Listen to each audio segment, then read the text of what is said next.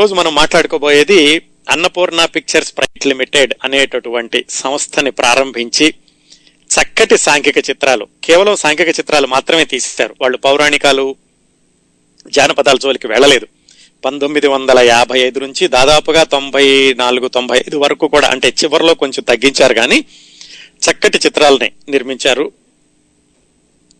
అలాగే ఇంతకుముందు చెప్పుకున్నట్టుగానే ఇరవై రెండు సినిమాలు తీస్తే పదహారు సినిమాల సద్దినోత్సవం అవ్వాలి అంటే ఎంతో చిత్ర నిర్మాణం మీద ఎంతో పట్టు అలాగే ప్రేక్షకుల నాడి తెలిసినటువంటి ఒక సృజనాత్మకత ఉండాలి. సినిమా ఎంతమంది దర్శకులు ఉన్నప్పటికీ ఎన్ని విభాగాలు ఉన్నప్పటికీ దర్శకుడు కెప్టెన్ అంటారు. కానీ ఆ కెప్టెన్ని ఎన్నుకునేది నిర్మాత.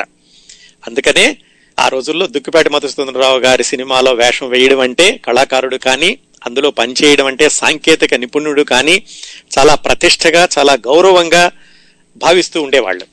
అలాంటి చక్కటి చిత్ర నిర్మాణ సంస్థ అన్నపూర్ణ పిక్చర్స్ ప్రైవేట్ లిమిటెడ్ అని స్థాపించి దాన్ని విజయవంతంగా మూడున్నర దశాబ్దాల పాటు నడిపినటువంటి దుక్కిపాటి మధుసూదన్ రావు గారి గురించి ఈరోజు మాట్లాడుకుందాం. మనం చాలామంది చిత్ర ప్రముఖుల గురించి మాట్లాడుకున్నట్టుగానండి బహుశా ఈయనకి ఆర్థిక పరమైనటువంటి ఇబ్బందులు ఏమీ లేవు. ఆయన చక్కగా ఉన్నత కుటుంబం నుంచి వచ్చిన మనిషే. అయినప్పటికీ ఒక మనిషి గమ్యం లక్ష్యం ఎలా మారుతూ వస్తుంది? తన ఆలోచనల్ని ఒక విధానంలో పెట్టుకుని కృషి పట్టుదల ఉంటే ముందులో అసలు ఏమాత్రం అనుకోనప్పటికీ అనుకోని రంగంలో ప్రవేశించినప్పటికీ దాంట్లో కూడా ఎలా విజయం సాధించవచ్చు? అనేది ఒక విధమైనటువంటి కోణం అయితే దుక్కిపాటి మధుసూదనరావు గారి జీవితాన్ని నుంచి ఒక మనిషి మీద మనిషి నమ్మకం ఉంచడం అనేది అలా ఉంచినప్పుడు ఏమాత్రం స్వార్థం లేకుండా ఆ మనిషి స్నేహితుడు కాకపోయినా బంధువు కాకపోయినా ఆ మనిషి మీద నమ్మకం ఉంచితే భవిష్యత్తులో అది ఎలాంటి చక్కటి సంబంధాలకి బంధాలకి బాంధవ్యాలకి దారి తీయవచ్చు ఎలాంటి విజయాలు సాధించవచ్చు అనడానికి కూడా దుక్కుపాటి మధుసూదన్ రావు గారి జీవితం ఒక ఉదాహరణ. నాగేశ్వరరావు గారి చలన చిత్రరంగ ప్రవేశంలో ఆయన చిత్రరంగ ప్రవేశం చేయడానికి ముందు చిత్రరంగ ప్రవేశం చేసిన కొత్తలో కూడా ఆయన నట జీవితం ఎదగడంలో దుక్కిపాటి మధుసూదన్ రావు గారి తోడ్పాటు ఆయన ఆయన వెన్నుదన్ను ఎంతో ఉంది. అక్కినే నాగేశ్వరరావు గారు దుక్కిపాటి మధుసూదన్ రావు గారికి ఏమాత్రం బంధువు కాదు మిత్రుడు కాదు ఎక్కడో పరిచయం కుర్రాడు నాటకాలు వేస్తున్నాడని. అలాంటి ఓ కుర్రాడి మీద నమ్మకం పెట్టి ఇతను పైకొస్తాడు అని ఆ నమ్మకాన్ని పెంచి పోషించి ఆయన చిత్ర ప్రవేశానికి పునాదులు వేసి తర్వాత తను కూడా సినిమాల్లోకి వెళ్ళి ఒక చిత్ర నిర్మాణ సంస్థని ఆయన భాగస్వామితో మొదలెట్టి ఈ విజయగాథ అంతా చూస్తుంటే ఈ మనిషికి మనిషికి ఉన్నటువంటి సంబంధాలని జాగ్రత్తగా పెంచుకుంటూ పోషించుకుంటూ వెళితే జీవితాల్లో అందరూ కలిసి ఎలాగ విజయాలు సాధించవచ్చు అనేటటువంటి కోణంలో కూడా దుక్కిపాటి మధుసూదన్ రావు గారి జీవితం స్ఫూర్తిదాయకంగా ఉంటుంది. ఈ దుక్కిపాటి మధుసూదన్ రావు గారు చిన్నప్పటి నుంచి ఎక్కడ పుట్టారు ఎలా పెరిగారు అసలు ఆయన సినిమాల్లోకి ఎలా వచ్చారు అక్కినే నాగేశ్వరరావు గారితో ఈయనకి పరిచయం ఎలా అయింది ఇలాంటి విశేషాలన్నీ ఈరోజు వచ్చే వారం కూడా మాట్లాడుకుందామండి. దుక్కిపాటి మధుసూదన్ రావు గారి గురించి అన్నపూర్ణ పిక్చర్స్ ప్రైవేట్ లిమిటెడ్ గురించి మాట్లాడుకున్నప్పుడు ఖచ్చితంగా మనం అక్కినే నాగేశ్వరరావు గారి గురించి కూడా మాట్లాడుకోవాల్సిన అవసరం ఉంటుంది. ఎందుకంటే ఇద్దరూ కూడా సమాంతరంగా ఎదుగుతూ వచ్చిన వాళ్ళు కాబట్టి ఆ ఆసక్తికరమైన విశేషాలన్నీ వినబోయే ముందు దుక్కిపాటి మధుసూదన్ రావు గారు నిర్మించినటువంటి కొన్ని చిత్రాల పేర్లు చెబితే ప్రేక్షకులందరికీ తేలిగ్గా తెలుస్తుంది. దొంగరాముడు డాక్టర్ చక్రవర్తి పూలరంగడు ఆత్మీయులు అలాగే కె. విశ్వనాథ్ గారి మొట్టమొదటి సినిమా ఆత్మగౌరవం. ఇలాంటి సినిమాలన్నింటినీ కూడా నిర్మించింది వెలుగు నీడలు ఇలాంటి సినిమాలన్నీ నిర్మించింది అన్నపూర్ణ పిక్చర్స్ ప్రైవేట్ లిమిటెడ్. వాళ్ళ చిట్ట చివరి సినిమా అమెరికా అబ్బాయి అనుకుంటాను. దాని తర్వాత వాళ్ళు అన్నపూర్ణ పిక్చర్స్ ప్రైవేట్ లిమిటెడ్ పేరుతోటి రాలేదు. ముందులో చెప్పుకున్నాం కదా ఈ చిత్ర నిర్మాణ సంస్థ పరిచయం చేసినంత మంది నవలా రచయితల్ని కథా రచయితల్ని ఇంకే చిత్ర నిర్మాణ సంస్థ పరిచయం చేయలేదు అని వాటికి ఉదాహరణ ఏమిటంటే గొలపూడి మారుతిరావు గారిని డాక్టర్ చక్రవర్తి సినిమా ద్వారా స్క్రీన్ ప్లే రైటర్గా పరిచయం చేశారు. ఆయన అంతకుముందు నాటకాలు నవల్స్ రాసుకుంటూ ఉండేవాళ్ళు.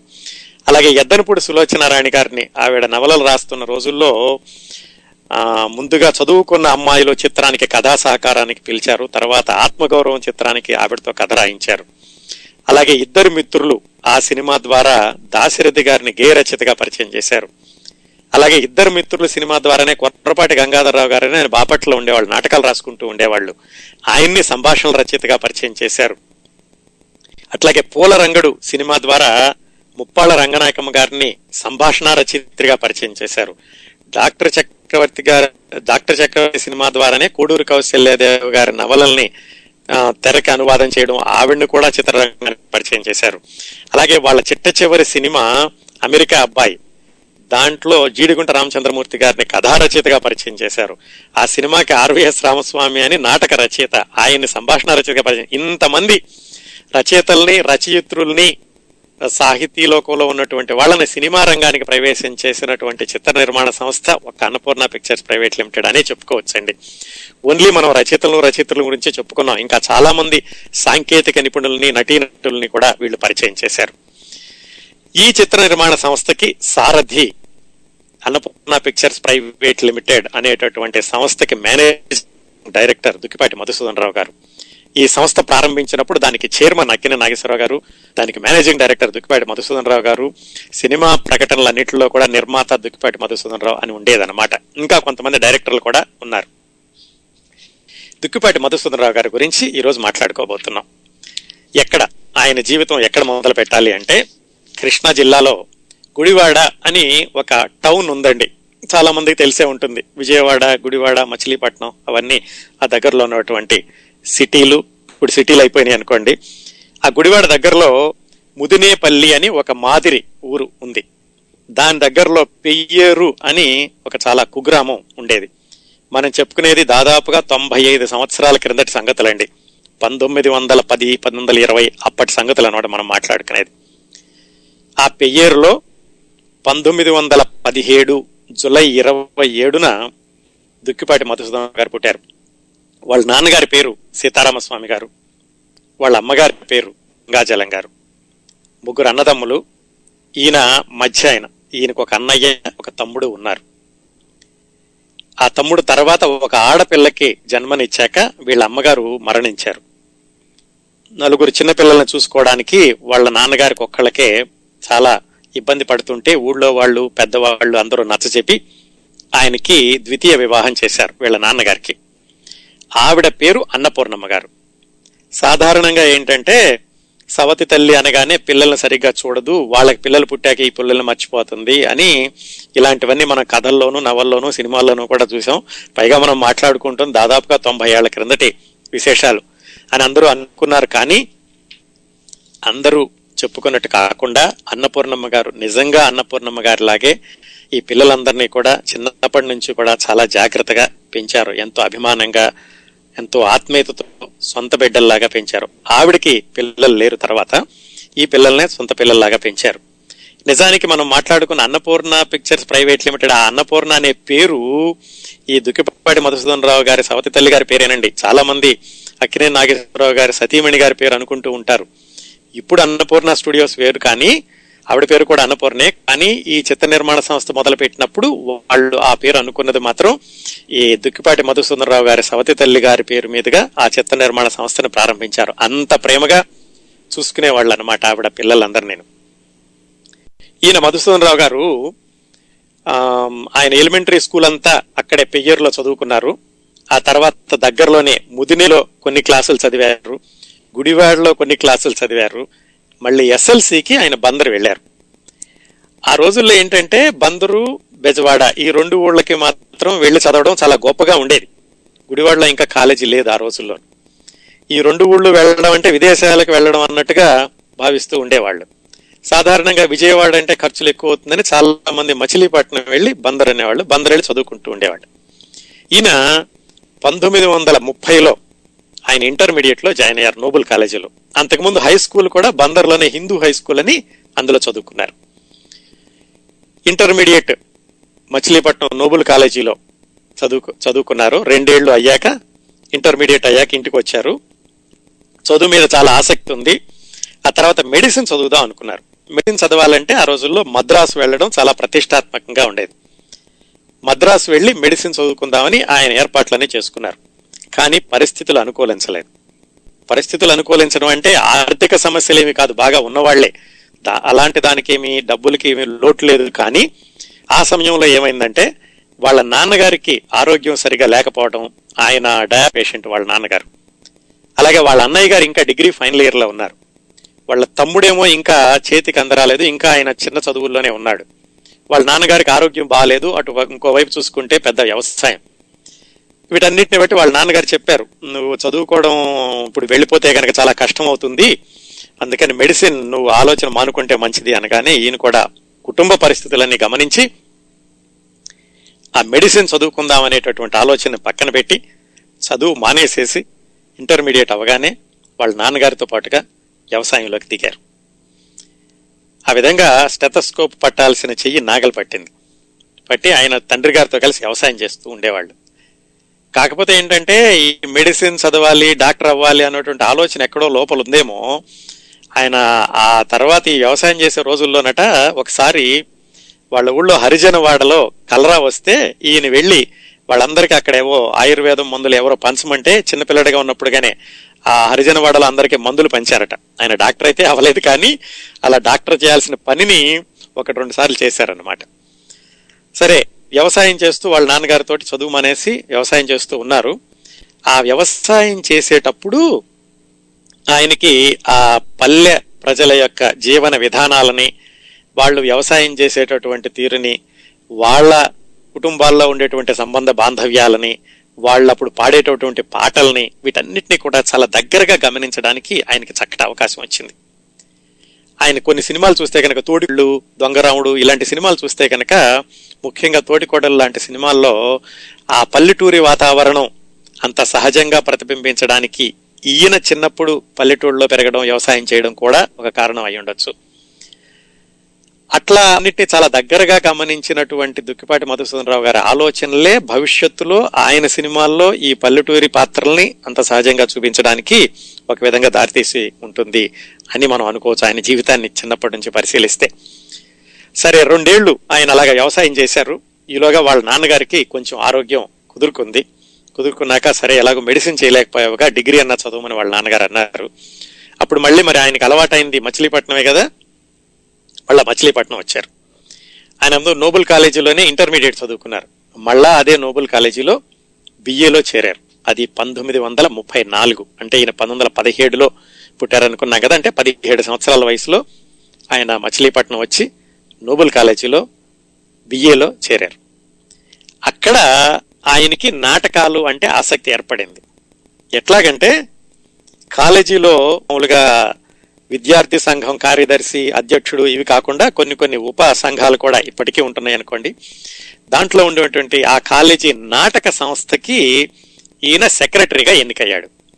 అక్కడ ఆ నాటక సంస్థకి సెక్రటరీగా ఎన్నికవడం ఆ నాటక సంస్థకి సంబంధించినటువంటి పనులు కార్యక్రమాలు వాటిని సమన్వయించడం వీటితోటి ఈయనకి నాటకాలంటే ఆసక్తి అనడానికి బీజం ఆ నోబుల్ కాలేజీలో ఈయన డిగ్రీ చదువుకునేటప్పుడు పడింది. అక్కడ ఈయనకి చక్కటి స్నేహితులు పరిచయం అయ్యారు. ఇలా స్నేహితులు సంబంధాలు అనేవి జాగ్రత్తగా కాపాడుకుంటే భవిష్యత్తులో ఒకరికొకరు ఎంత సహాయం చేసుకోవచ్చు అనడానికి కూడా ఈయన జీవితం ఒక ఉదాహరణ. ఈ ఈ అన్నపూర్ణ పిక్చర్స్ ప్రైవేట్ లిమిటెడ్ గురించి అండి స్వర్ణ యుగంలో అన్నపూర్ణ అని ఒక పుస్తకం ఇరవై సంవత్సరాల క్రిందటే వచ్చింది. జర్నలిస్ట్ ప్రభు అన్న ఆయన రాశారు. అలాగే అక్కినే నాగేశ్వరరావు గారి గురించి కథానాయకుడి కథ అని ముళ్ళపూడి వెంకటరమణ గారు చాలా సంవత్సరాల క్రితమే రాశారు. ఆ రెండు పుస్తకాలు అలాగే మరికొన్ని వ్యాసాలు ఆధారంగా ఈనాటి కార్యక్రమాన్ని మీకు సమర్పించడం జరుగుతోంది. ఆ రచయితలందరికీ కూడా మనందరి తరఫున కృతజ్ఞతలు తెలియచేద్దాం. సరే దుక్కిపాటి మధుసూదనరావు గారు అలా రెండేళ్ళు ఉద్యోగం చదువు మానేసి వ్యవసాయం చేసి మళ్ళా మచిలీపట్నం వచ్చి బిఏలో జాయిన్ అయ్యారు. అక్కడ ఆ నోబుల్ కాలేజీలో స్టూడెంట్ యూనియన్కి ప్రెసిడెంట్గా ఎవరిని ఎన్నుకోవాలి అనుకున్నప్పుడు చాలా తగాదాలు వచ్చినాయి. ఒక వర్గం వాళ్ళు మేమంటే ఇంకొక వర్గం వాళ్ళు మేము అనుకోవడం. అందరికీ ఆమోదయోగ్యమైనటువంటి వ్యక్తి ఏమాత్రం తగాదాలకు దూరంగా ఉండేటటువంటి వ్యక్తి నూజివీడు జమీందారు కుటుంబానికి చెందిన ఆయన. ఆయన పేరు ఎంఆర్ అప్పారావు గారు. మేకా రంగయ్య అప్పారావు అనుకుంటాను పూర్తి పేరు. ఆ తర్వాత చాలా ఆయన పెద్దాళ్ళు అయ్యాక ఆంధ్రప్రదేశ్లో మద్యపాన నిషేధ శాఖ మంత్రిగా చేశారు. కొన్ని రోజులు ఆంధ్ర యూనివర్సిటీ వైస్ ఛాన్సలర్గా చేశారు. నేను చదువుకునేటప్పుడు కూడా ఎంఆర్ అప్పారావు గారు వైస్ ఛాన్సలర్గా ఉండేవాళ్ళు. ఆయన student union president. Dukkipati Madhusudan Rao గారు డ్రామటిక్ అసోసియేషన్ సెక్రటరీ. అక్కడ వీళ్ళిద్దరికీ స్నేహం కలిసింది. ఎందుకంటే ఇద్దరు విద్యార్థి నాయకులే కదా. ఆ స్నేహం భవిష్యత్తులో చాలా ఉపయోగపడింది. తర్వాత చెప్తాను. ఆ విధంగా దుక్కుపేట మధుసూదన్ రావు గారు ఎంఆర్ అప్పారావు గారు కలిసి బిఏ చదువుకుంటూ అటువైపు ఆయన స్టూడెంట్ యూనియన్ ఈయన డ్రమటిక్ అసోసియేషన్ చూస్తూ ఉండేవాళ్ళు ఈయన పేరుకు డ్రమటిక్ అసోసియేషనే కానీ ఇటు దుక్కల్లో కూడా చాలా చురుకుగా ఉండేవాళ్ళు. ఒకవైపు ఆటలు ఇంకోవైపు నాటకాల డ్రమటిక్ అసోసియేషను ఇంకొక వైపు చదువు. అన్నిటిల్లో కూడా చురుగ్గానే ఉండేవాడు.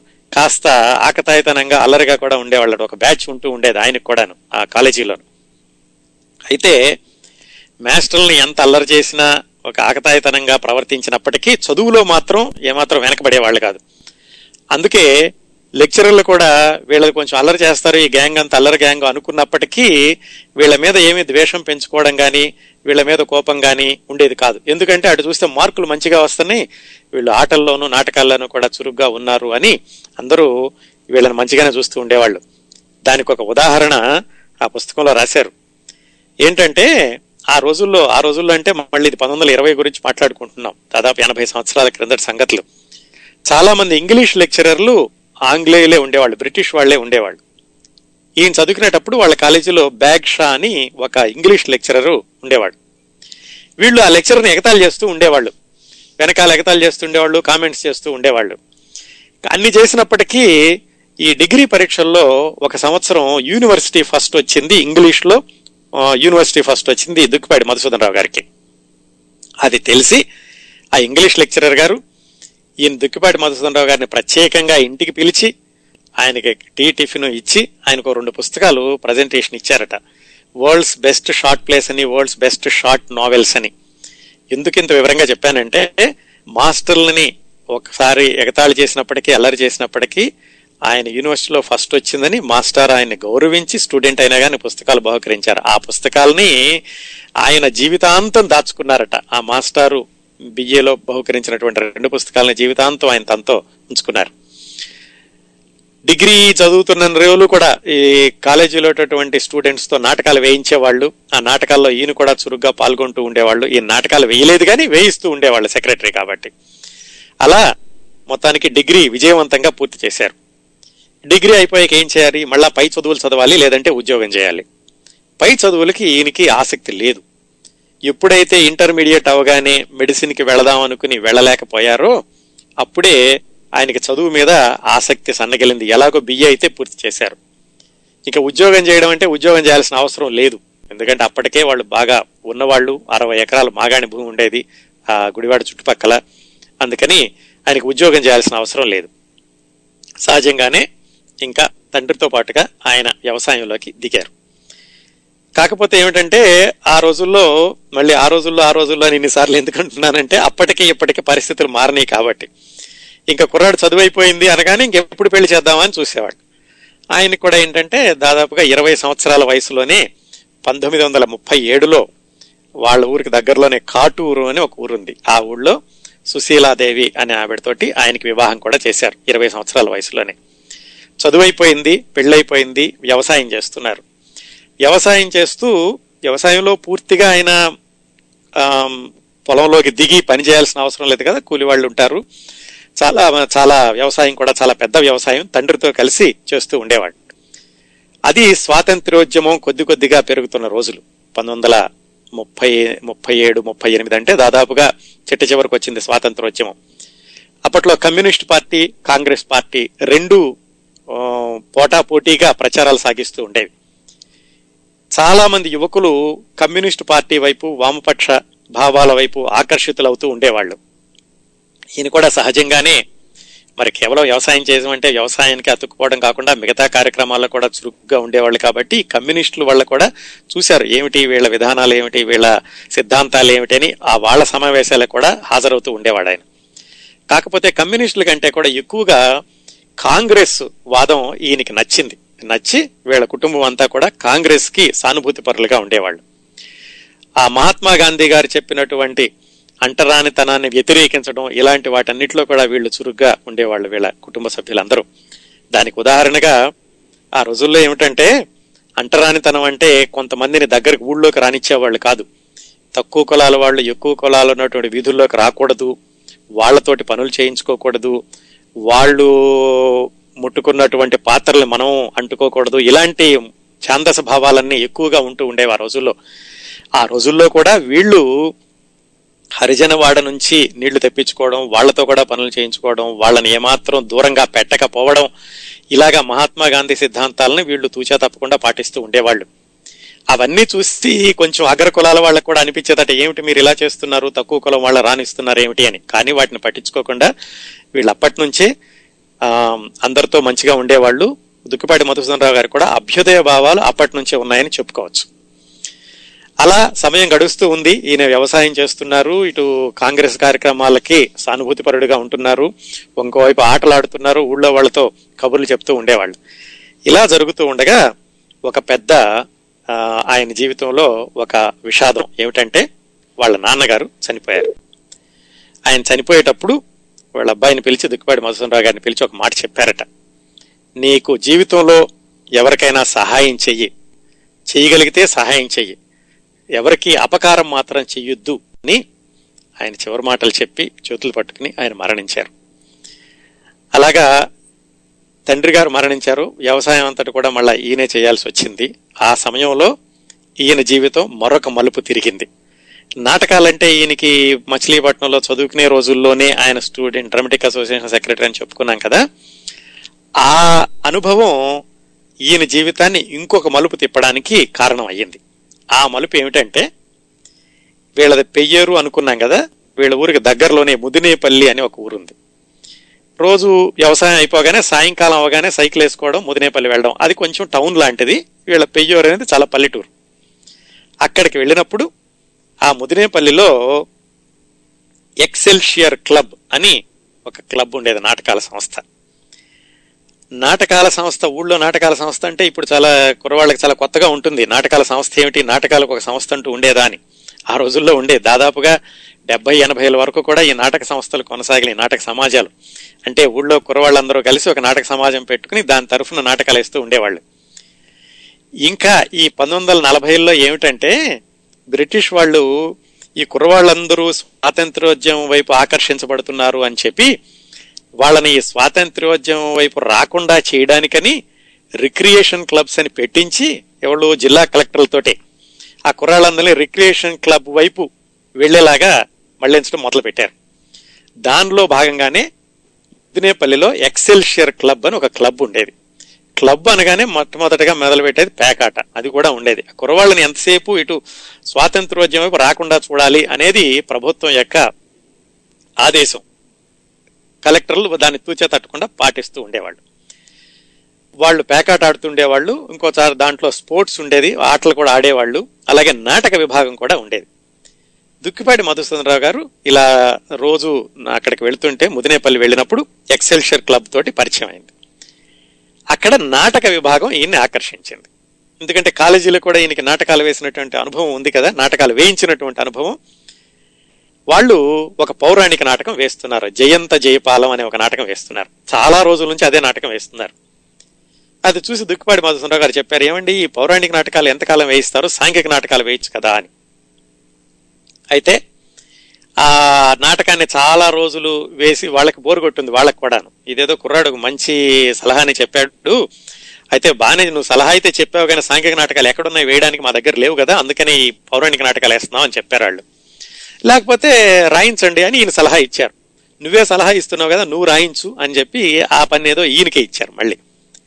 దుక్కిపాటి మధుసూదనరావు గారికి ఆ విధంగా ఒక సాంఘిక నాటకం రాయించాలి అనేటటువంటి ఆలోచన రాయించాల్సిన బాధ్యత ఆయన మీద పడింది. అప్పుడు ఆయన చేసి ఏం చేశారంటే ఎవరు సాంఘిక నాటకం రాస్తారా అని చెప్పి ఆలోచించి ఆయన గుడివాడలో మాస్టర్గా పనిచేస్తుంటే కోనేరు కుటుంబరావు అని ఆయన దగ్గరికి వెళ్ళి ఆయనతో కూర్చుని ఒక నాటకం రాయించారు. ఆ నాటకం పేరు ఆశాజ్యోతి. ఆ నాటకం రాయించి వాళ్ళకి ఇచ్చారు. ఇదిగో మీరు అడిగారు కదా నాటకం వేయండి ఆ పౌరాణిక నాటకం ఎంతకాలం వేస్తారు అని చెప్పేసి ఆశాజ్యోతి అన్న నాటకాన్ని ఆ ఎక్సెల్షియర్ క్లబ్కి ఇచ్చారు ఆయన. ఇచ్చారు కానీ ఆయనేమి నాటకం వేయించడంలో వాటిల్లో ఆయన పాత్ర ఏం లేదు. సలహా చెప్పారు కాబట్టి వాళ్ళు అడిగారు కాబట్టి నాటకం రాయించి ఇచ్చారు. సరే నాటకం మొదలైంది. అప్పట్లో నాటకాలంటే ఏమిటి? దాదాపుగా నాలుగైదు గంటలు ఉండేవి. రాత్రి పదింటి మొదలు పెట్టారు తెల్లవారుజామున నాలుగు ఆరు గంటల పాటు సాంఘిక నాటకం ఎంత కొత్తగా ఉన్నా కానీ ఎలా చూస్తారు? అందుకని మొట్టమొదటిసారి నాటకం ఫ్లాప్ అయ్యింది. ఏదో పౌరాణిక నాటకాలంటే నాలుగైదు గంటలు పద్యాలు ఉంటాయి కానీ సాంఘిక నాటకం అందులో మొట్టమొదటిసారి వేయడం ఆశాజ్యోతి అదేదో సందేశాత్మకం ఆరు గంటలు అనేసరికి ప్రేక్షకులకి చాలా బోర్ కొట్టింది. అది మొట్టమొదటి నాటక ప్రదర్శన అట్టర్ ఫ్లాప్ అయింది ఆ నాటకం వేసే వాళ్ళందరికీ నీరసం వచ్చేసింది. ఏదో ఈయన చెప్పాడు కదా అని చెప్పేసి మనం పౌరాణికం నుంచి సాంఘికానికి వెళ్ళాం. వస్తేనే సాంఘికం ఇలా అయిపోయిందని మళ్ళీ మధుసూదన్ రావు గారిని పిలిచారు.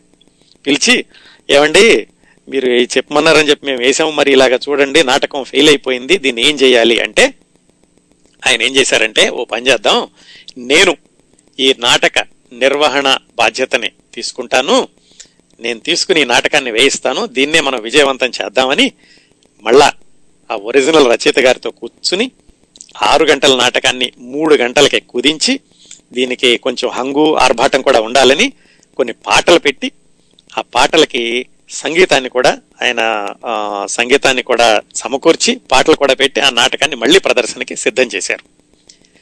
ఆ పాటలకు సంగీతం చేసింది ఎవరు? పెండియాల నాగేశ్వరరావు గారని. ఆ తర్వాత రోజుల్లో ఆయన పెద్ద డైరెక్టర్ అయ్యాడు. దుక్కిపాటి మధుసూరరావు గారు తీసిన మొట్టమొదటి సినిమా దొంగరాముడికి సంగీత దర్శకత్వం చేసింది కూడా పెండియాల నాగేశ్వరరావు గారి. ఆ పెండియాల నాగేశ్వరరావు గారు ఈయనకి ఎలా పరిచయం?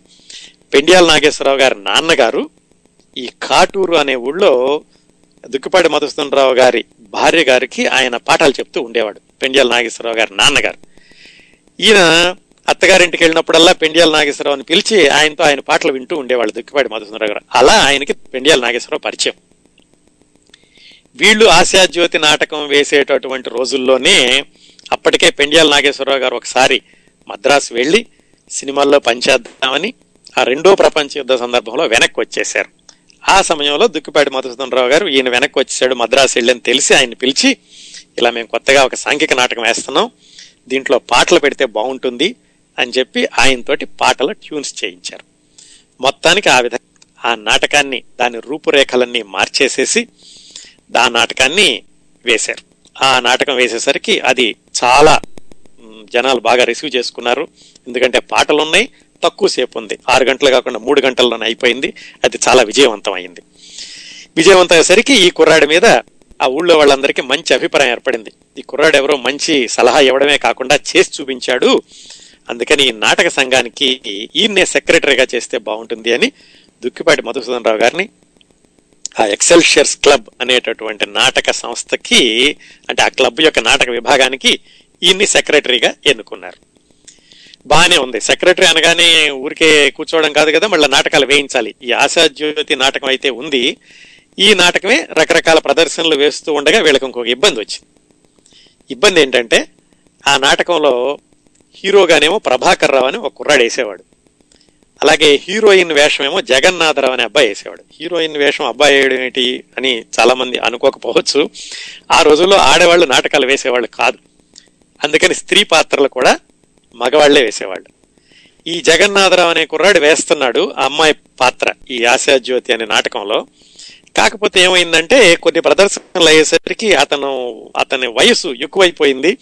అతను స్త్రీ పాత్రకి అంతగా సరిపోవడం లేదు. అలాగే అతని కంఠంలో కూడా మార్పు వచ్చింది.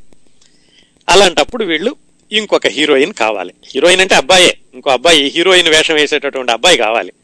దానికోవడం దానికోసం వెతకడం మొదలు పెట్టారు దుక్కిపాటి మధుసూదనరావు గారు. ఆ అన్వేషణ ఆశాజ్యోతి నాటకానికి కొత్త హీరోయిన్కి ఒక అబ్బాయి కావాలని బట్టి ఆయనకు అబ్బాయి కావాలనుకుని ఆయన వెతకడం మొదలు పెట్టడం. ఆ అన్వేషణలో ఆయనకి దొరికినటువంటి ఇంకొక యువకుడు మళ్ళా ఈయన జీవితాన్ని మరొక మలుపు తిప్పారు. పెండియాల నాగేశ్వరరావు గారిని అడిగారు దుఃఖపాడు మధుసూదనరావు గారు నీకు తెలుసు కదా నువ్వు నా ఈ సంగీతంతో నాలుగు నాటక సంఘాలు పరిచయం అయి ఉంటాయి. మనకు మంచి కుర్రాడు కావాలి హీరోయిన్ వేషానికి. ఎక్కడైనా దొరుకుతాడా? అని అడిగితే ఆయన చెప్పారు గుడివాడలో విప్రనారాయణ అని ఒక నాటకం వేస్తున్నారండి. ఆ నాటకంలో దేవదేవి పాత్ర వేస్తున్నాడు ఆ కుర్రాడు. ఆ కుర్రాడు చాలా అందంగా ఉన్నాడట చాలా బాగా వేస్తున్నాడట. అతన్ని చూసి వద్దాం అని చెప్పారు. సరే దుక్కుపాటి మధుసూదనరావు గారును వాళ్ళ క్లబ్ ప్రెసిడెంట్ కోడూరు అచ్చయ్య గారిని వాళ్ళిద్దరూ కలిసి గుడివాడ వెళ్ళారు. ఎవరో కొత్త కుర్రాడు వేస్తున్నాడు దేవదేవి పాత్ర అతను మన నాటకంలోకి పనికి వస్తాడేమోనని. అక్కడ బుద్ధిరాజు శ్రీరామమూర్తి అని ఆయన నేర్పిస్తున్నాడు ఈ విప్రనారాయణ నాటకం. ముందుగా వీళ్ళు రిహార్సల్స్ చూడ్డారు వెళితే రిహార్సల్స్ చేస్తున్నారు. కుర్రాడు దేవదేవి అనే వేషం వేసేటువంటి కుర్రాడు చాలా షార్ప్గా కనిపించాడు వీళ్ళకి. దుక్కిపాటి మధుసూరరావు గారికి ఆ కుర్రాడిని చూడగానే ఈ కుర్రాడు చాలా చురుగ్గా ఉన్నాడు అనిపించింది. చక్కగా ఆ పెద్దలు చెప్పిన మాట వినడం ఆ పాత్ర చక్కగా పోషించడం అందులో పాటలు పాడడం ఇవన్నీ ఈ రిహార్సల్స్లోనే నచ్చినాయి ఈయనకి. కుర్రాడు చాలా బాగున్నాడు ఎలాగైనా సరే ఇతన్ని మా నాటకాల్లోకి తీసుకెళ్దాం అనుకుని సరే మర్నాడు నిజంగా వాళ్ళ ప్రదర్శనకి వెళ్ళారు. అంటే వాళ్ళ వేదిక మీద ప్రదర్శనకి ముందు రోజు ఓన్లీ రిహార్సల్స్ చూశారు. ఆ ప్రదర్శనకి వెళ్ళారు. కుర్రాడు బ్రహ్మాండంగా వేశాడు దేవదేవి పాత్ర. అందరూ జనాలందరూ విపరీతంగా చప్పట్లతో మెచ్చుకున్నారు. దుక్కిపాటి మధుసూదన్ రావు గారు ముందే తీసుకెళ్ళారు ఒక వెండి కప్పుని. తీసుకెళ్ళి ఆయనకి వేదిక మీదకి ఆ కుర్రాడికి బహుకరించారు. ఈ కుర్రాడికి మంచి భవిష్యత్తు ఉంటుంది అని. బహుకరించి ఆ కుర్రాడిని ఇక తన ఆశాజ్యోతి నాటకానికి తీసుకుందామని కనుక్కున్నారు. ఎవరి కుర్రాడు చాలా బాగా చేశాడు ఇతను మా నాటకం కావాలంటే ఎవరిని అడగాలంటే ఎవరో చెప్పారు. ఆ కుర్రాడు వాళ్ళ అన్నయ్య గారు చూస్తూ ఉంటారు అతని విషయాలు వాళ్ళ అన్నయ్య గారితో మాట్లాడండి అని. మర్నాడు వాళ్ళ అన్నయ్య గారి దగ్గరికి వెళ్ళి అడిగారు. ఏమండి మీ తమ్ముడు చాలా బాగా చేశాడు ఇందులో దేవదేవి పాత్ర. మీ అబ్బాయిని మాతో పంపించండి మా నాటకాల్లో హీరోయిన్గా వేయిస్తాము అని చెప్పి అడిగారు. ఆయన ఆలోచించారు చిన్నపిల్లడు ఏదో నాటకాలు వేస్తున్నాడు వీడిని వేరే వాళ్ళతో పంపించడం అని. కాకపోతే వచ్చిన వాళ్ళిద్దరూ కూడా చాలా గౌరవప్రదమైన వాళ్ళు కాస్త పేరున్న వాళ్ళు అని ఆయన ఏం చేశారంటే సరేనండి పంపిస్తాను మా తమ్ముడిని మీతోటి అన్నారు. వాళ్ళ ఒప్పందం ఏమిటంటే రాను పోను ఖర్చులు ఇచ్చి అలాగే వీళ్ళకి ఉండడానికి వసతి అలాగే తిండి కూడా కల్పించి నెలకి ఎనిమిది రూపాయలు ఇస్తామని చెప్పి వాళ్ళు మాట్లాడుకున్నారు. ఎప్పుడు పంతొమ్మిది వందల నలభై ఒకటి నలభై రెండులోనండి. మాట్లాడుకునేసరికి వాళ్ళ అన్న- వాళ్ళ అన్నయ్య గారికి డబ్బుల కంటే కూడా వచ్చిన వాళ్ళు పెద్ద మనుషులు అనే ఉద్దేశంతో వాళ్ళ తమ్ముడిని పంపించడానికి ఒప్పుకున్నారు. పక్కకు పిలిచి దుక్కిపాటి మధుసూదన్ రావు గారిని అయ్యా మా తమ్ముడిని మీ చేతిలో పెడుతున్నాను. వీడిని జాగ్రత్తగా చూసుకోండి. వీడు ఇంకా చిన్నపిల్లడు అని చెప్పి జాగ్రత్తలు చెప్పి పంపించారు. ఆ తమ్ముడిని దుక్కిపాటి మధుసూదన్ రావు గారు వెంట పెట్టుకుని ముదినేపల్లి తీసుకెళ్ళారు. ఇందాక చెప్పాను చూడండి మొట్టమొదట్లో మనిషి మీద మనిషి నమ్మకం ఉంచుకోవడం అనేది కొన్నిసార్లు ఎంత చక్కగా ఉపయోగపడుతుంది అనేది. ఈ పిల్లాడి అన్నగారికి దుక్కిపాటి మధుసూదన్ రావు గారి మీద నమ్మకం. దుక్కిపాటి మధుసూదన్ రావు గారికి ఈ కుర్రాడి ప్రతిభ మీద నమ్మకం. ఒక్క ప్రదర్శన చూశారంతే. కాకపోతే రిహార్సల్లో అతని క్రమశిక్షణ చూశారు. ఈ కుర్రాడు చాలా పైకి వస్తాడు ఇతను మంచి భవిష్యత్తు ఉంటుంది అని ఆయన నమ్మకం ఉంచాడు. ఆ కుర్రాడిని వెంట పెట్టుకుని ఆయన ముదినేపల్లి వెళ్ళారు. ఆ కుర్రవాడే అక్కినేని నాగేశ్వరరావు. ఆ విధంగా అక్కినేని నాగేశ్వరరావు గారిని మొట్టమొదటిసారిగా ఆ గుడివాడలో నాటకాల దగ్గర నుంచి ముదులేంపల్లిలో నాటకానికి తీసుకెళ్ళారు దుక్కిపాటి మధుసూదనరావు గారు. అందరూ చూశారు ఆహా కొత్త కుర్రాడు వచ్చాడు హీరోయిన్ కొత్త కుర్రాడు వచ్చాడు చాలా బాగున్నాడట అచ్చం అమ్మాయిలాగే ఉంటున్నాడు స్టేజ్ మీద వేషం వేస్తే అని జనాలందరూ చాలా ఉత్సాహంతో ఇప్పుడు మళ్ళీ ఈ కొత్త హీరోయిన్ తోటి అంటే కొత్త కుర్రాడితోటి మొదలవుతుంది అని ఎదురు చూడడం మొదలు పెట్టారు అయితే కేవలం తీసుకొచ్చేసి అతని మీదే వదిలేసి అతనే నాటకం వేస్తాడులే అనుకోకుండా ఏం చేశారంటే అతనికి ప్రత్యేకంగా మళ్ళీ శిక్షణ ఇప్పించడం మొదలు ఈ అక్కినే నాగేశ్వరరావు అనే కుర్రవాడికి చాలా చిన్నపిల్లాడు అప్పటికి. ఏం చేశారంటే ఆయనకి నటన అది ఎలా చేయాలి ఏమిటి అనే దాంట్లోనేమో ప్రెసిడెంట్ కోడూరు అచ్చయ్య గారు అని ఆయన చెప్పేవాడు. ఆయనకి సంభాషణలు నేర్పడానికి నాటకంలో ఎలాగా డైలాగ్ డెలివరీ ఎలా ఉండాలి స్వచ్ఛత ఎలా ఉండాలి మాడ్యులేషన్ ఎలా ఉండాలి ఇలాంటివన్నీ చెప్పడానికి దైతా గోపాలం గారని ఒక ఆయన్ని పెట్టారు. ఈ దైతా గోపాలం గారి గురించి మనం భానుమతి గారి గురించి మాట్లాడుకున్నప్పుడు చెప్పుకున్నాం. భానుమతి గారు మొట్టమొదటి సినిమాలో ఆవిడ తండ్రిగా వేసింది ఈ దైతా గోపాలం గారు. ఈయనకి అప్పటే దైతా గోపాలం గారికి చాలా పేరుంది. నాటకాలు బాగా నేర్పుతారు అని. ఆయన కవి రచయిత సంగీత దర్శకుడు కూడా ఆ తర్వాత సినిమాల్లో కూడా వెళ్ళారు. చాలా సంవత్సరాలు సినిమాల్లో ఉన్నారు. ఆయన మొట్టమొదటిసారిగా అక్కినే నాగేశ్వరరావు అనే కుర్రవాడికి సంభాషణలు ఎలా చేయాలో నేర్పారు. మొత్తం అసలు నాటకం అంతా ఎలా ఉండాలి ఎలా ప్రదర్శించాలి ఇలాంటివన్నీ దుక్కిపాటి మధుసూదనరావు గారు చూస్తూ ఉండేవాళ్ళు. ఈ కొత్త హీరోయిన్ వచ్చాడు హీరోయిన్ వచ్చిందనాలి కానీ అబ్బాయి కాబట్టి కొత్త హీరోయిన్ వచ్చాడు. అందరూ చాలా ఆసక్తిగా చూస్తున్నారు. నాటకం కూడా కొత్త రకంగా ప్రదర్శిస్తే బాగుంటుంది అని దుక్కిపాటి మధుసూదనరావు గారు ఏం చేశారంటే అప్పటి వరకు ఉన్నటువంటి కొన్ని కొన్ని అలవాట్లని పక్కన పెట్టారు. అంటే ఏమిటి? అప్పటి వరకు నాటకం వేయాలంటే ముందుగా కొబ్బరికాయ కొట్టి హారతి ఇచ్చి తర్వాత పరాబ్రహ్మ పరజ్యోతి అని పాట పాడి ఇదంతా ఒక ఇరవై ఇరవై ఐదు నిమిషాలు జరిగేది ఈ తతంగం అంతా. అప్పటికే చూసేవాళ్ళకి కొంచెం చాలా విసుగొస్తూ ఉండేది. ఇలా కాదని దాన్ని తీసేసి ఈయనే ఒక పాట రాయించి దాన్ని పెండియాల నాగేశ్వరరావు గారితో సంగీతం చేయించి దాన్ని ప్రార్థనా గీతంగా పెట్టారు. పెట్టి ఈ అక్కినే నాగేశ్వరరావు కొత్తగా వచ్చాడుగా కుర్రాడు. ఇతనితోటి నాటకం వేయించారు. హీరోయిన్గా వేయించేసరికి మొట్టమొదటి నాటకానికే ప్రేక్షకుల్లో నుంచి విపరీతమైనటువంటి స్పందన రావడం ఈ కొత్త హీరోయిన్ బాగా చేశాడని వాళ్ళు మెచ్చుకోవడం మొట్టమొదటి ప్రదర్శనే హిట్ అయింది. దాంతో ఇంకా అదే కాకుండా అక్కినే నాగేశ్వరరావుకి స్వీట్ నైటింగేల్ అని బిరుదు కూడా ఇచ్చారట. తర్వాత ఆయన నట సామ్రాట్ అయ్యాడు కానీ అప్పటికే ఆయనకి స్వీట్ నైటింగేల్ అనే బిరుదు ఇచ్చారు చిన్నపిల్లడప్పుడుగా ఉన్నప్పుడే. మొత్తానికి ప్యూర్ అందరికీ తెలిసింది. కొత్త కుర్రాడిని తీసుకొచ్చారు. ఎక్సెల్షియన్స్ క్లబ్ uh, వాళ్ళు. అందుకని ఆ కొత్త కుర్రాడితో నాటకం చాలా బాగుంటుందా అని ఆయన్ని um, వేరే వేరే ప్రదర్శనలు కూడా తీసుకెళ్ళడం మొదలు పెట్టారు. ఒకే కార్యక్రమంలో ద్వంద్వ విధానం ప్రదర్శిస్తూ ప్రతివారం ప్రత్యేక కథనాల వ్యాఖ్యాతగా పేరొంది. ప్రతి పదంలో పాత్రలను కళ్ళ ముందు కదలాడించే గొప్ప కలగలిగిన కౌముది కిరణ్ ప్రభ గారిని అభినందించే వయస్సు లేనందున ధన్యవాద శుభమాలను అందిస్తున్నాను. అచ్చులు తప్పుంటే క్షమించండి అర్థమే తప్పు అనుకుంటే మన్నించండి. అవ్వా చాలా బాగా చెప్పారండి. చాలా బాగా చెప్పారు. ధన్యవాదాలండి. అయితే నేను అసలు విషయం చెప్పడం ఏంటంటే మీరు ఇంతకు ముందు నేను ప్రతి వారం మీ షో గురించి చాలా ఎదురు చూస్తుంటాను ఆసక్తిగా. ఎందుకంటే ఇంత ఇంతకు ముందు షో అది ఎవరు నటి సావిత్రి గారి గురించి చెప్పినప్పుడు చాలా ఇంట్రెస్టింగ్ అంటే మీరు చెప్తున్న కథలో ఆ వ్యక్తులు మా కళ్ళ ముందు కనిపిస్తుంటారు అండి ఆ సీన్ అంటే ఆ ప్రత్యక్షమైన సీన్ నిజంగా అప్పుడు చెప్తుంటే ఆ సావిత్రి గారి పక్కన ఓ విలేకరు కూర్చుండి అలా ఆయన వచ్చి మాట్లాడినప్పుడు నేను కూడా అక్కడనే ఉండి నిల్చుండి చూస్తున్నానేమో అన్నంత ఫీలింగ్ కలిగింది. నా జీవితంలో గురువు గారు నాకు తెలిసి నేను తెలియకుండా ఏడ్చిన సందర్భాలు మూడేనండి. ఒకటి చిన్నప్పుడే మా అమ్మ పోయినప్పుడు అందరూ అంటే చనిపోయినప్పుడు అందరూ ఏడుతురు కదా అని ఏ- అది ఏడాలేమో అని అనుకొని ఏడ్చిన సందర్భం అది. అప్పుడు నాకు కూడా ఎక్కువ తెలియదు. రెండవది మా చెల్లెల్ని పెళ్ళి చేసి అత్తవారింటికి పంపించుతున్నప్పుడు రక్త సంబంధం యొక్క దారులు వేరైతున్నాయన్న ఆందోళన ఏడ్చాను తెలియకుండానే.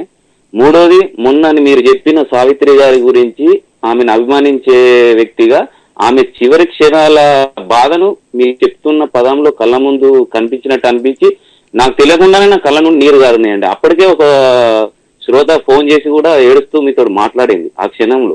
సో ఆ విషయం అప్పుడు చెప్దాం అనుకుంటే మేము లేకుండే. ఇంకొకటి ఏంటంటే మీరు చెప్తున్న ప్రతిసారి అంటే ఇంత అంటే మనం చెప్తున్న మాటలలో ఎదుటి వారికి ఆ ఒక రకమైన అనుభూతిని కలిగించే గొప్ప కళలు అందరికి ఉండేయండి అది కొంతమంది మీలాంటి అదృష్టవంతులుగా ఉంటాయి. సో అలాంటి కళ మీరు చెప్తున్నప్పుడు నాకు గుర్తొచ్చేది ఏంటంటే నేను ఎనిమిదో తరగతిలో చదువుతున్నప్పుడు మాకు తెలుగు నరహరి శర్మ సార్ అని ఒక ఆయన ఉండేరండి. కరీంనగర్ జిల్లా ధర్మపురి పుణ్యక్షేత్రంలో. ఆ సారు అంటే దాదాపుగా నేను చదువుల అన్ని క్లాసులు ఎగ్గొట్టి ఎప్పుడు స్కూల్ అయిపోతే పరిగెత్తుకుంటూ వెళ్ళిపోదామని ఆ ఆలోచనలో ఉన్న నా నాకే ఆయన క్లాసు విందామని ఆసక్తిగా ఆయన గురించి వెయిట్ చేస్తుండే. ల- లక్ ఏంటంటే విషయం ఏంటంటే ఆయన క్లాసు చివరి క్లాస్ అన్నట్టు స్కూల్ టైంలో. అది వింటుంటే అసలు టైం దాటిపోతుండేది. ఒంటి గంట దాకా చెప్తున్నా కానీ ఇంకా మాకు స్కూల్ అయిపోతలేదు అన్న ఫీలింగ్ కలిగేది కాదు. ఆయన తర్వాత కూడా టైం చాలా అయిపోయింది. ఇంక ఇంటికి వెళ్ళండి అంటే సార్ ఇంకా కొంచెం చెప్పుడు ఏం పర్వాలేదు ఇంకొక పది పదిహేను నిమిషాలు చెప్పురు అని బతికిలాడుకొని చెప్పించుకున్నాం. అంటే ఆయన చెప్తుంటే మనుషుల యొక్క మనసుల్ని మంత్రముగ్గులుగా చేసి ఆయన తన వైపు తిప్పుకొని ఆయన చెప్పే మాటలే వినబడుతుండే. అసలు ఆయన కూడా కనపడకుంటుండే. ఎదుట ఆ కారు కూడా మాకు కనిపించేది కాదు. ఆయన మాటలే మాకు వినబడుతుండే. మేము అందరం కన్ను ఉండి కూడా గుడ్డి వాళ్ళు అక్కడ ఉన్నట్టుగా అనిపిస్తుండేది అంత ఆ- తర్వాత ఆ సార్ తర్వాత మొట్టమొదటిసారిగా మీ మాటలే వింటున్నాండి అందుకే నాకు కొంచెం మీతోటి చెప్పుకోవాలని చెప్పేసి ఇలా మాట్లాడుతుంటే కూడా మనకు కొంచెం తెలిసిపోతుంటది. అంటే తెలుగుని తెలుగులో కూడా ఎంత అద్భుతంగా మాట్లాడొచ్చు అనేది కొంచెం నేర్చుకుంటున్నాను. ఈ అదృష్టాన్ని కలిగించిన తెలుగు ఆత్మీయ వారధి టోరీకి తల వంచి నమస్కరిస్తున్నాను. ఇది నా చిన్న మాట అండి అందుకే చెప్తున్నాను. చాలా. చాలా చాలా ధన్యవాదాలండి. మీ మనసుని మీ మనసుని ఆవిష్కరించారు శ్రోతల ముందు. అది మీకు కూడా ధన్యవాదాలు అండి మాది ఏం చిన్న అంటే ఇది అందుకే చెప్పాను కదా సార్ మీరు చెప్తున్న విలువల మా విలువైన మాటల ముందు నాది చిన్న ఆశ. నా ఆశావాదం ఏంటంటే నేను కూడా మాట్లాడాలి నాలో ఉన్న భావన వ్యక్తపరచాలని ఆశావాదిని కనుక నన్ను క్షమించమని ముందుగానే అందరూ కోరుకున్నాను. అలా క్షమిస్తారని ఆశిస్తూ మీ కార్యక్రమాన్ని క్షమించడం అన్న పెద్ద మాట అసలు మీరు చాలా స్పష్టంగా చక్కగా మీ మనసులోని మాట చాలా చక్కగా చెప్పారు. అది నాకు కూడా చాలా విలువైందండి. మీరు చేసినటువంటి మీరు చేసినటువంటి మీ ప్రతిస్పందన. నాకు కూడా చాలా విలువైందిగా అనిపిస్తోంది. చాలా చాలా ధన్యవాదాలండి. ఓకే ఉంటాను మరి సార్. యా వింటూ ఉండండి తప్పనిసరిగాను. మళ్ళా మీరు మీరు ప్రతిస్పందించిన ప్రతిసారి ఫోన్ చేయడానికి ఏమాత్రం మొహాట పడకండి. తప్పకుండా సార్. ఓకేనండి. నమస్తే అండి వింటూ ఉండండి. Thank you.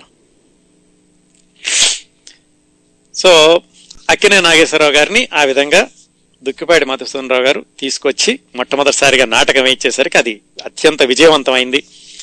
కుర్రాడు హీరోయిన్ చాలా బాగున్నాడని అందరూ విపరీతంగా చూడడం మొదలు పెట్టారు దాంతో ఆ నాటకానికి కేవలం ముదినేపల్లే కాకుండా ఆ చుట్టుపక్కల ఊళ్ళల్లో కూడా తీసుకెళ్ళి నాటకం వేయించడం మొదలు పెట్టారు నెలకి ఎనిమిది రూపాయలకి అక్కినే నాగేశ్వరరావు గారిని తన దగ్గరే ఉంచుకుంటున్నారు ఉమ్, దుక్కిపాటి మధుసూదన్ రావు గారు. సరే ఈ ఆశాజ్యోతి అన్న నాటకం ఒకటే మరి ఎన్ని రోజులు వేయిస్తారు ఒక నాటకమే అన్ని ప్లేస్లు ఒకసారి తర్వాత రెండోసారి వేయలేరు కదా. అందుకని ఇంకో నాటకం రాయిద్దామని సత్యాన్వేషణం అని ఇంకో నాటకం రాయించారు. ఆ రోజుల్లో నాటకాలు అంటే ఎలా ఉండేవంటే ఈ సమాజంలో ఉన్నటువంటి సమస్యలు వాటిని చక్కగా ప్రదర్శించడం వీలైతే వాటికి పరిష్కారం చూపించడం ఆ సమాజంలో ఉన్నటువంటి మనుషులే పాత్రలుగా నాటకాలు నాటకాల్లో ఉన్నారా అనిపించేలాగా వాస్తవికంగా ఉండేవి. అందుకని ప్రభుత్వం వాళ్ళు ఏం చేసేవాళ్ళంటే ఈ నాటకాలు వేసినప్పుడు వీళ్ళు ఎక్కడ గాంధీ గారి సిద్ధాంతాలని సుభాష్ చంద్రబోస్ సిద్ధాంతాలని ఎక్కడ నాటకాల్లో పెడతారోనని చెప్పి నాటకం వేయడానికి ముందు కలెక్టర్కి చూపించాలి. కలెక్టర్ గారు ఒప్పుకుంటేనే నాటకం వేయాలి అని ఒక రూల్ కూడా పెట్టారు. ఈ సత్యాన్వేషణం అనే నాటకాన్ని వీళ్ళు అది రెండో నాటకం అక్కినే నాగేశ్వరరావు గారితో వీళ్ళు వేయించదలుచుకుంది. దాన్ని గుడివాడలో వేయిద్దాం గుడివాడలో ఏమిటంటే అప్పుడు ఏదో తాపి ధర్మారావు గారని ఆయన షష్టి పూర్తి సభ జరుగుతోంది. అక్కడ వేస్తే కనుక మంచి పేరు వస్తుంది. ఎక్కువ మంది చూస్తారు అని గుడివాడలో వేయిద్దామని వీళ్ళన్నీ పూర్తి చేసుకుంటే కలెక్టర్ గారు దానికి అనుమతి ఇవ్వలేదు. ఎందుకంటే ఆ నాటకంలో అన్ని ఈ సమాజంలో ఉన్నటువంటి అప్పట్లో ఉన్నటువంటి దురాచారాలని ఎత్తి చూపించడం వాటికి పరిష్కారం చూపించడం కొంచెం ఈ ప్రభుత్వం మీద వ్యతిరేకత వస్తుందేమో అని బ్రిటిష్ ప్రభుత్వం వాళ్ళు దానికి అనుమతి ఇవ్వలేదు. ఇవ్వకపోయేసరికి వీళ్ళు ఇంకో నాటకం ఏదైనా వేద్దాం అనుకున్నారు కానీ ఆ సత్యాన్వేషణ అనే దాని మీద వాళ్ళకి ఏమాత్రం ఆసక్తి తగ్గక మళ్ళా ఒకసారి రచయితతో కూర్చుని దాన్ని కొంచెం టోన్ డౌన్ చేసి దాంట్లో ఉన్నటువంటి వీళ్ళ సంభాషణలు వాటిని కొంచెం తగ్గించి మొత్తానికి దానికి పర్మిషన్ తెచ్చుకున్నారు. తెచ్చుకుని దానికి కూడా పర్మిషన్ తెచ్చుకుని ఆ నాటకాన్ని వేయడం మొదలుపెట్టారు. ఆ విధంగా వాళ్ళ చేతిలో రెండు నాటకాలు ఉన్నాయి. సత్యాన్వేషణ అనేది ఒకటి నన్ను ఆశాజ్యోతి రెండు నాటకాలని అక్కినే నాగేశ్వరరావు హీరోయిన్గా వేయడం మొదలుపెట్టారు. అక్కడి నుంచి ఏమిటి? కేవలం కృష్ణా జిల్లాలోను గుడివాడ చుట్టుపక్కల ఉన్న ఊళ్ళల్లోనే కాకుండా గుంటూరు పశ్చిమ గోదావరి తూర్పు గోదావరి ఆ ఊళ్ళకు కూడా వెళ్ళి నాటకాలు వేసేవాళ్ళు. అప్పట్లో కేవలం ఇది మనం ముదినేపల్లిలో ఎక్సెల్షియర్ క్లబ్ తర్వాత వాళ్ళు గుడివాడకి మార్చారు. అక్కడే కాకుండా మచిలీపట్నం విజయవాడ పాలకొల్లు విజయనగరం తెనాలి వీటన్నిటిలో కూడా నాటక సంఘాలు ఉండేవి ఏ ఊళ్ళోనైనా నాటకం వేయించాలి అంటే వీళ్ళతో కాంట్రాక్ట్ మాట్లాడుకుని వీళ్ళ తీయించి వీళ్ళ దగ్గరని తీసుకుని వెళ్ళి ఈ ట్రూప్ని తీసుకుని నాటకం వేయించుకుంటూ ఉండేవాళ్ళు. బందర్లో ఇండియన్ డ్రామటిక్ కంపెనీ అని ఒక నాటక సంస్థ ఆంధ్ర నాటక కళా పరిషత్ అని ఇంకో నాటక సంస్థ ఉండే ఎవరైనా ఊళ్ళో నాటకం వేయించుకోవాలంటే వాళ్ళ దగ్గరికి వెళ్ళి వాళ్ళతో కాంట్రాక్ట్ మాట్లాడుకోవాలి. చాలామంది ఈ బందరు వెళ్ళి ఈ Indian dramatic association DV Subba Rao గారిని చాలా పేరున్న ఆయన ఉండేవాడు. వాళ్ళతో నాటకం మాట్లాడుకుందాము అని వెళ్ళేవాళ్ళు మధ్యలో గుడివాడలో ఆగిపోయి ఇదేదో చాలా బాగుంది ఎక్సెల్షర్ క్లబ్ ఎవరో అక్కినే నాగేశ్వరరావట చిన్న కుర్రాడు హీరోయిన్గా బ్రహ్మాండంగా వేస్తున్నాడు అని వీళ్ళు మధ్యలోనే ఆగిపోయి బందరు కూడా వెళ్ళకుండా వీళ్ళతోటే కాంట్రాక్ట్ మాట్లాడుకుని వీళ్ళతోటే ప్రదర్శనలు ఇప్పించినటువంటి సందర్భాలు కూడా చాలా ఉన్నాయి. అంత చక్కగా ఆ నాటక సంస్థని ముందుకు తీసుకెళ్ళడం మొదలు పెట్టారు దుక్కిపాటి మధుసూదనరావు గారు. ఇంకా ఈ అక్కినే నాగేశ్వరరావు గారి స్త్రీ పాత్ర ఎంత ఇదిగా ఉండేది అంటే ఒకసారి పాలకొల్లులో వేస్తున్నారట ఈ ఆశాజ్యోతి నాటకం. వేస్తుంటే ఒక తమాషా సంఘటన జరిగింది. ఏంటంటే ఆ ఊళ్ళో ముచ్చర్ల సుబ్బరాజు గారిని ఒక పెద్ద ఆయన ఉన్నాడు. ఆయన ఈ నాటకం చూస్తున్నారు. ఆయన ఫ్రెండ్ను కూడా తీసుకొచ్చారు నాటకం చూడడానికి. ఆ ఫ్రెండ్కి యాభై రెండేళ్ళు. ఆయనకి భార్య చనిపోయింది ఆ మధ్యనే. చనిపోతే ఈ ఆశాజ్యోతి నాటకం చూస్తున్నారు. హీరోయిన్ బ్రహ్మాండంగా ఉంది చాలా అందంగా ఉంది చక్కగా సంభా సంభాషణలు చెప్తోంది. ఈ యాభై రెండేళ్ళ ఫ్రెండ్ని చూసి సుబ్బరాజు గారు ఏంట్రా అంత బాగా చూస్తున్నావు నాటకం అంటే? అబ్బా అమ్మ ఎంత బాగుందో ఎంత చక్కగా చేస్తోంది చాలా అందంగా ఉంది పాటలు చాలా బాగా పాడుతుంది ఏంటి ఏమైనా పెళ్ళి చేసుకుంటావా అమ్మాయిని? అని అడిగట. భార్య కూడా పోయింది కదా మరి వీలైతే చేసుకుంటాను అమ్మాయి ఒప్పుకుంటానంటే అని అన్నాడట ఈ ఫ్రెండ్ అయితే ఓ పని చేయి రేపు ఈ నాటకం వాళ్ళందరినీ మా ఇంటికి భోజనానికి పిలుస్తున్నాను నువ్వు కూడా రా అప్పుడు చూద్దుగానే హీరోయిన్ని చూసి మాట్లాడుకుందువు కానీ అని వాళ్ళ ఫ్రెండ్కి చెప్పాడు. అని చెప్పి మర్నాడు ఈ ఆశాజ్యోతి నాటకం వేసిన వాళ్ళందరినీ సుబ్బరాజు గారు వాళ్ళ ఇంటికి పిలిచారు. ఆ ముసలాయన కూడా వచ్చాడు హీరోయిన్ చూద్దాం వీలైతే పెళ్ళి చేసుకుందాం అని. వచ్చి సరే చూపించి అఖిల నాగేశ్వరం చూపించి ఇదిగో ఇతనే రాత్రి హీరోయిన్గా వేసింది అని. ఆయన ఒక్కసారి ఉన్నట్టుండి చాలా హఠాత్తుగా ఆయన ఆశ్చర్యపడిపోయి ఇదేంటి కుర్రాడా హీరోయిన్ వేషం వేసింది అన్నట్టు అంత ఇదిగా మగవాళ్ళకు కూడా ఆయన ఏమిటంటారు ఆసక్తి కలిగించేలాగా అంత చక్కగా రక్తి కట్టించేవాడు అక్కిన నాగేశ్వరరావు స్టేజీ మీద ఈ హీరోయిన్ వేషం వేసినప్పుడు.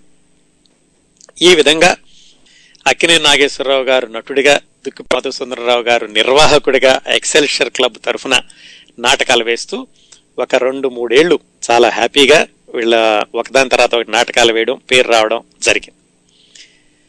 ఈ మూడేళ్ళలోనూ అక్కినే నాగేశ్వరరావు గారి జీవన విధానాన్ని ఆయన అభిరుచుల్ని చాలా ప్రభావితం చేశారు దుక్కిపాటి మధుసూదనరావు గారు.